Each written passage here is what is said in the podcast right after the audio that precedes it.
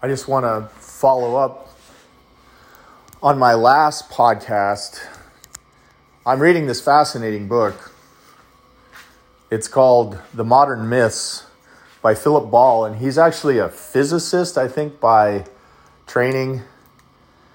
And he's a science writer, a quite good one. I've only read one of one other of his books.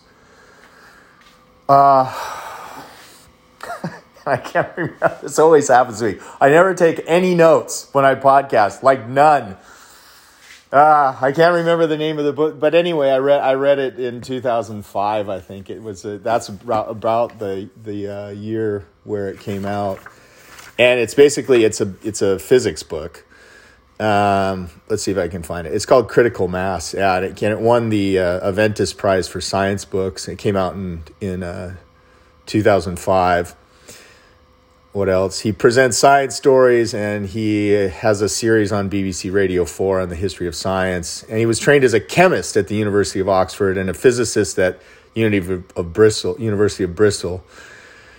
Oh, and he was editor at Nature for more than 20 years. So yeah, he's pretty he's a pretty smart guy, but his background is is uh, science. And so he ventures into what amounts to literary criticism has been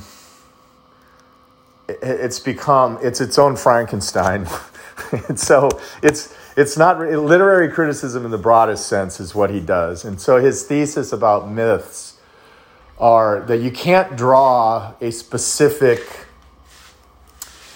uh, conclusion from a myth. So you can't turn a myth by its by by virtue of being a myth. It's not possible to uh, interpret it so as it has some kind of moral, some kind of lesson about life or lesson about how you know, morality or something like that. It's like it's in the nature of a myth. It, it actually constitutes it's sort of the it's it's the defining feature of a myth that you can't do that. So it resists having a simple interpretation because it's the actual it's a, it's its ability to foster multiple and often contradictory lessons or morals. Or I think the word is morale. Is it morale? No, it's not. That's a different word. There's another word here that's perfect for what I'm trying to say, but the moral, the drawing the, a conclusion or a moral is close enough. Um, but it, it's it's in the nature of actually true mythology that it does this. And so the first thing he did, the first thing he does in the book is he has to dispense with the idea that myths are old, pre-scientific stories that people uh, told at first orally and then wrote down to make sense of the world because we didn't have microscopes and telescopes. So that's the first thing he does is say, actually, no, we have modern myths, and myths are a genre they're a kind of superstructure genre and they have certain features, which means that the subject matter and their sophistication scientifically is never the point. That's not what makes a myth a myth. Right? So a myth doesn't necessarily have a god like Gilgamesh or something, or a pantheon of gods like Thor and so on. That's not intrinsic to the myth, right? That's not what makes it a myth. And then later we demythologize it by saying, oh, actually, the sun wasn't marching across the sky in a chariot, and so on.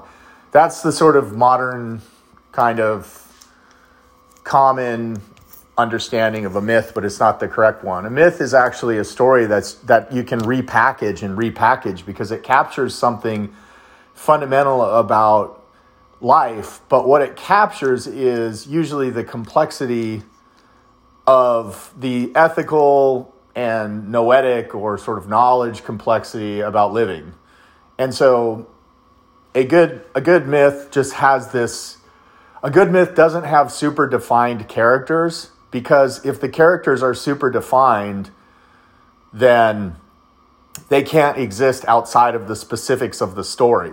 So contrary to what you might think, Shakespeare doesn't didn't write myths even like Romeo and Juliet isn't a love myth. even though it seems like it should be. It's not because they're actually so embedded in the specifics, they can't really be extracted out, and we can't mix and match that into endless ideas uh, and endless variations on the theme. You can't really have endless variations on the Romeo and Juliet theme. It's Romeo and Juliet, and that's what it is.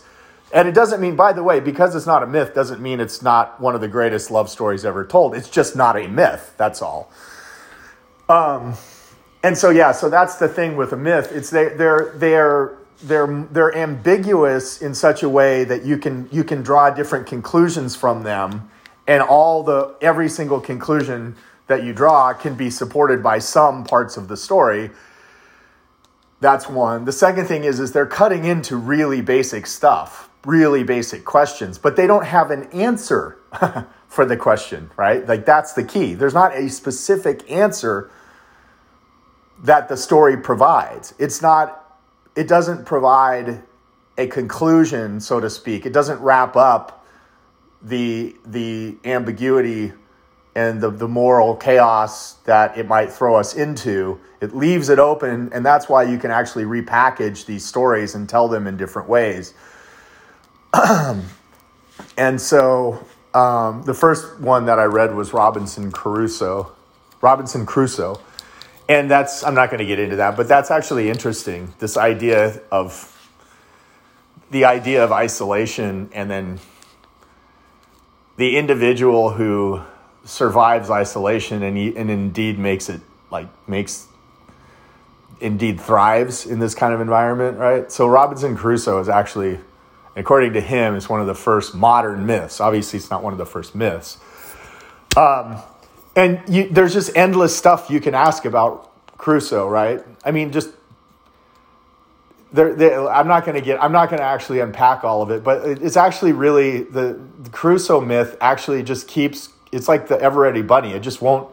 You can just keep returning to that and keep asking questions about why did he do this? What did this mean? And um, but yeah, so that's part of the that's part of modern mythology. And then the next one I'm reading is obviously, you know, this is coming. It's Frankenstein. And the Frankenstein myth has been interpreted uh, literally, I think probably, I'm not even exaggerating this, probably literally a dozen different ways.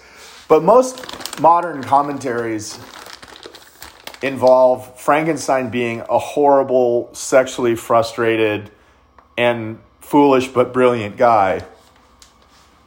He's like the anti husband, and the, you know, and the monster being pitiful and and uh, so, something that deserves our sympathy. And on the other hand, there's all this textual evidence that the monster was actually a real asshole, right? Like, the monster actually said, "I'm going to go and find your wife and your wife, your bride on your honeymoon and murder her," and he did, you know, in cold blood. You know, he he did all sorts of things, and he didn't seem to have remorse over it. So the monster actually does have this quality of being a monster. But on the other hand, the monster didn't ask to be born, and Frankenstein, the Frankenstein's the scientist, in his his immaturity, sort of, you know, cre- he he created a monster literally and figuratively, and so he bears the uh, uh, you know a lot of this this kind of opprobrium.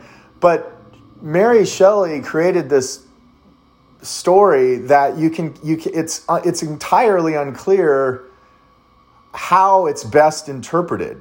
And a lot of many com- commentators have interpreted it as a an object lesson or a um, a warning about creating biological stuff. So, like for instance, when they cloned in 1997 Dolly the sheep, it was a Frankenstein, and the guy was an unassuming Victor Frankenstein, the scientist that did it, right? So there's this idea that the real lesson that Shelley was trying to say is that science has these limits, and if we try to play God, then look what happens.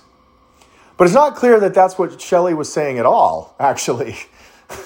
it's entirely not clear that's what she meant to say at all. Uh, it might have been a story about giving birth, right? I mean, it's just, it's really hard to say exactly what it means, and that's what, that's what makes it a myth. Um, so yeah, so I wanted to I wanted to mention that I was I was uh, I'm reading this book about myth because I think it, it has some relevance for what I'm doing more broadly, and um, you know one of these things is that you know I think it was D.S. Lawrence who said. Um,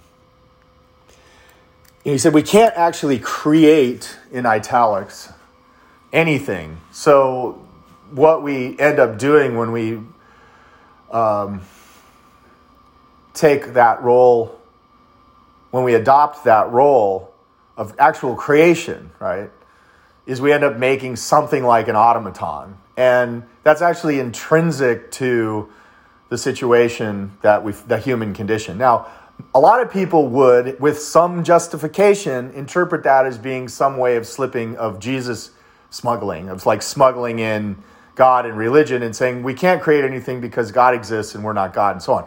I don't think that you have to be that literal about it, actually. And I think it would be unfortunate if people didn't get that insight, didn't get the power of Lawrence's suggestion there because they feel like they have to fight against this boogeyman of the Catholic Church or something, or you know the Christian God. Because I think there's a lot of power in that, even in a secular society. It's entirely unclear that for, you know the we you know how long how long has biological life been around? Like so long that it would boggle your mind. I mean, something like I don't know what it is, like four billion years or something. I don't know what it is actually since the you know eukaryotes or whatever the first cell and it's not it's entirely unclear with that amount of time and you know uh, we sort of in this modern era of science it's totally unclear that those kind of that's actually in our purview it could be that everything that we can do techno scientifically is circumscribed in such a way that problems fall outside of it inherently right I think that's actually really likely. And so one of the things that I'm thinking is there probably are limits limits that you just can't do anything about. It doesn't have it doesn't it doesn't matter what you believe. You can believe you can be an atheist empiricist, you can be a, a mathematical platonist, you can you can believe in Allah, you can be a Buddhist. It doesn't fucking matter. it doesn't matter. Whatever you believe, there are just objective intrinsic limits to science. So the question is like, A, is that true? That's a kind of ontological or metaphysical question. And then there's an epistemological question B, how would we know? How would we know? So it's sort of like saying we're going to know what we can't do before we do it, which sounds like a fool's errand, doesn't it? Yes, but on second look, not so much maybe, because actually we have, in addition to the standard story of problems that we've solved, right? Medical problems, chemi- chemistry problems, physics problems, problems that we've solved. In addition to that story of progress, roughly linearly, like it just keeps going up. We just keep accumulation of knowledge and then we just keep getting smarter and better. And every now and then we blow up the world with one of our creations. But, you know, like Kurzweil said, well, if we don't destroy the world with nuclear weapons, we're going to have true intelligence by 2029. I think he's going to have to amend that pretty soon to, well, if we didn't have COVID or whatever, just, yeah, it didn't happen. Um, but Right. So in addition to that standard kind of tale of on, that's the onward and upward tale. That's the. By the way, lest you think that's the smartest conclusion to draw, that's the same thing as go team go. it's basically the same thing as we're gonna we're gonna you know it's the that's that's that it's it's not a very deep idea that things just get better and better and better.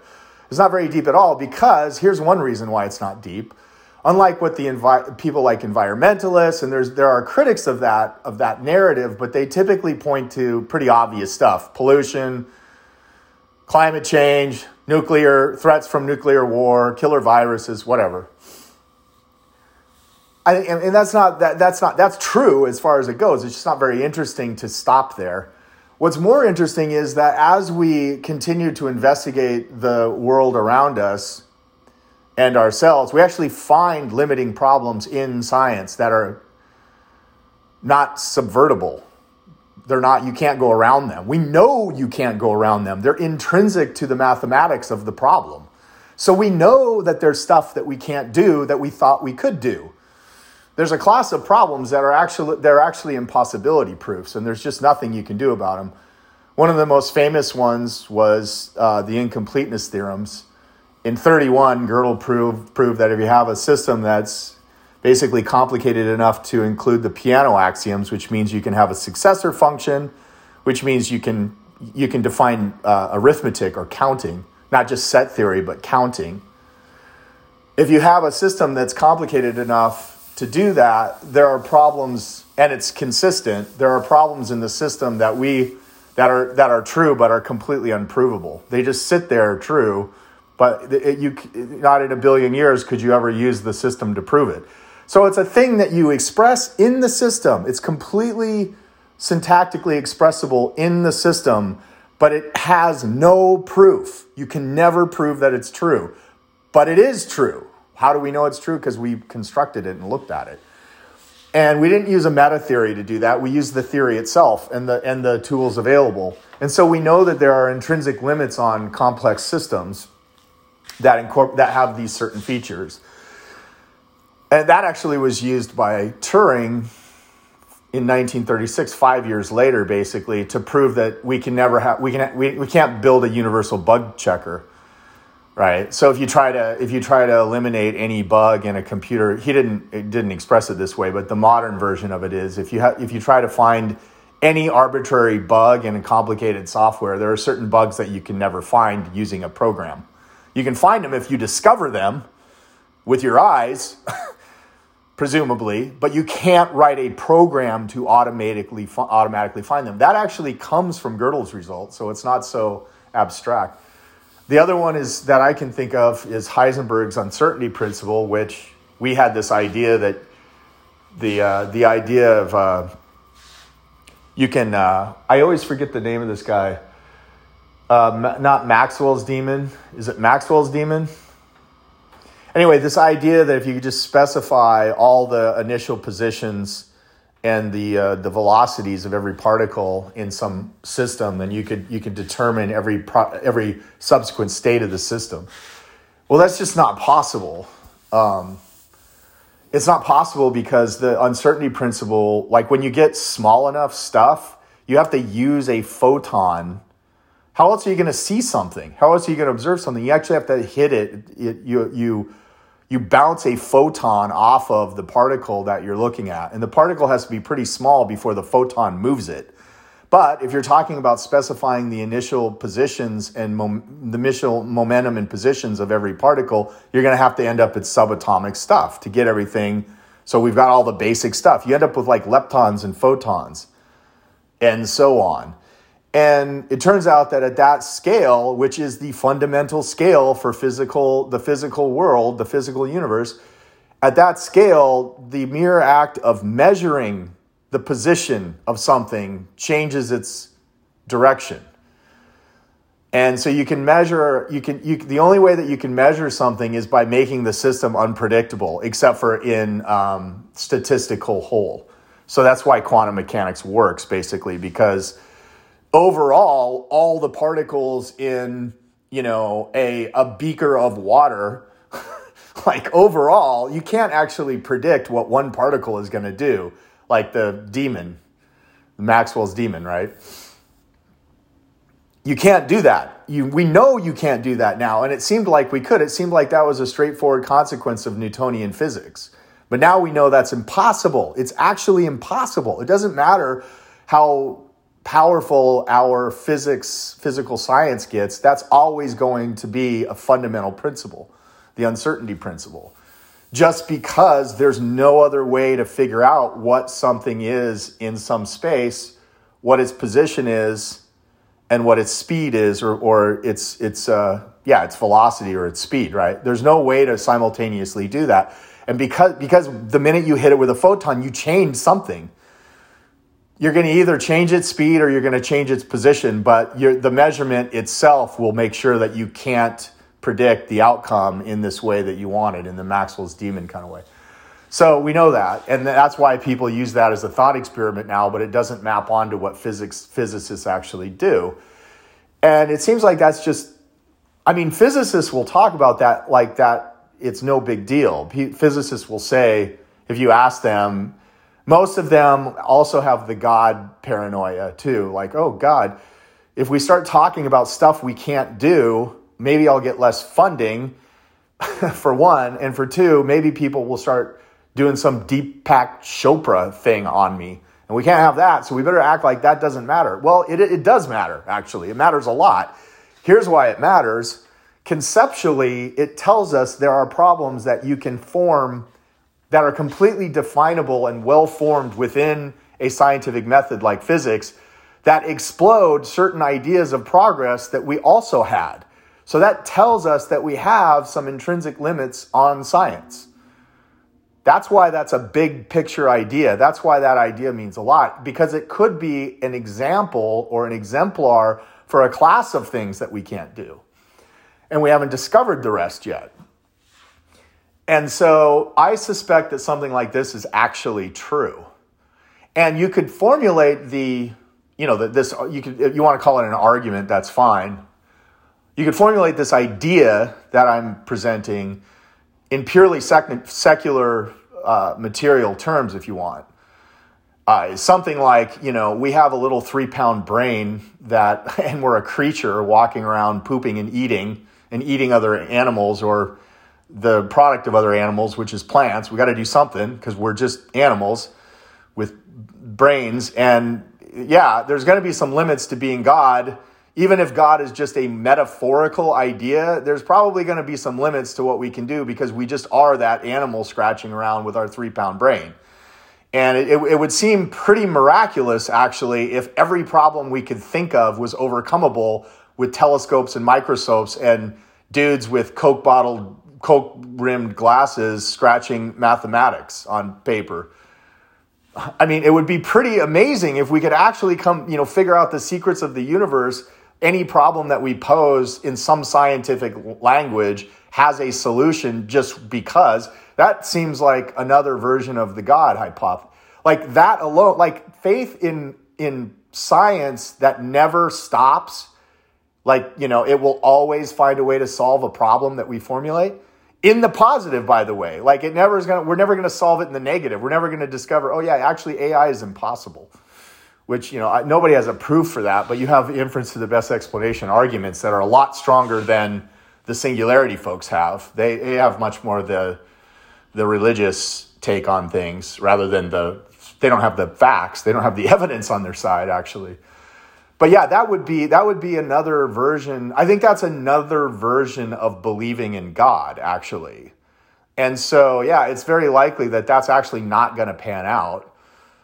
Um, and you know, how I got from reading uh, the the Frankenstein an analysis of of the Frankenstein story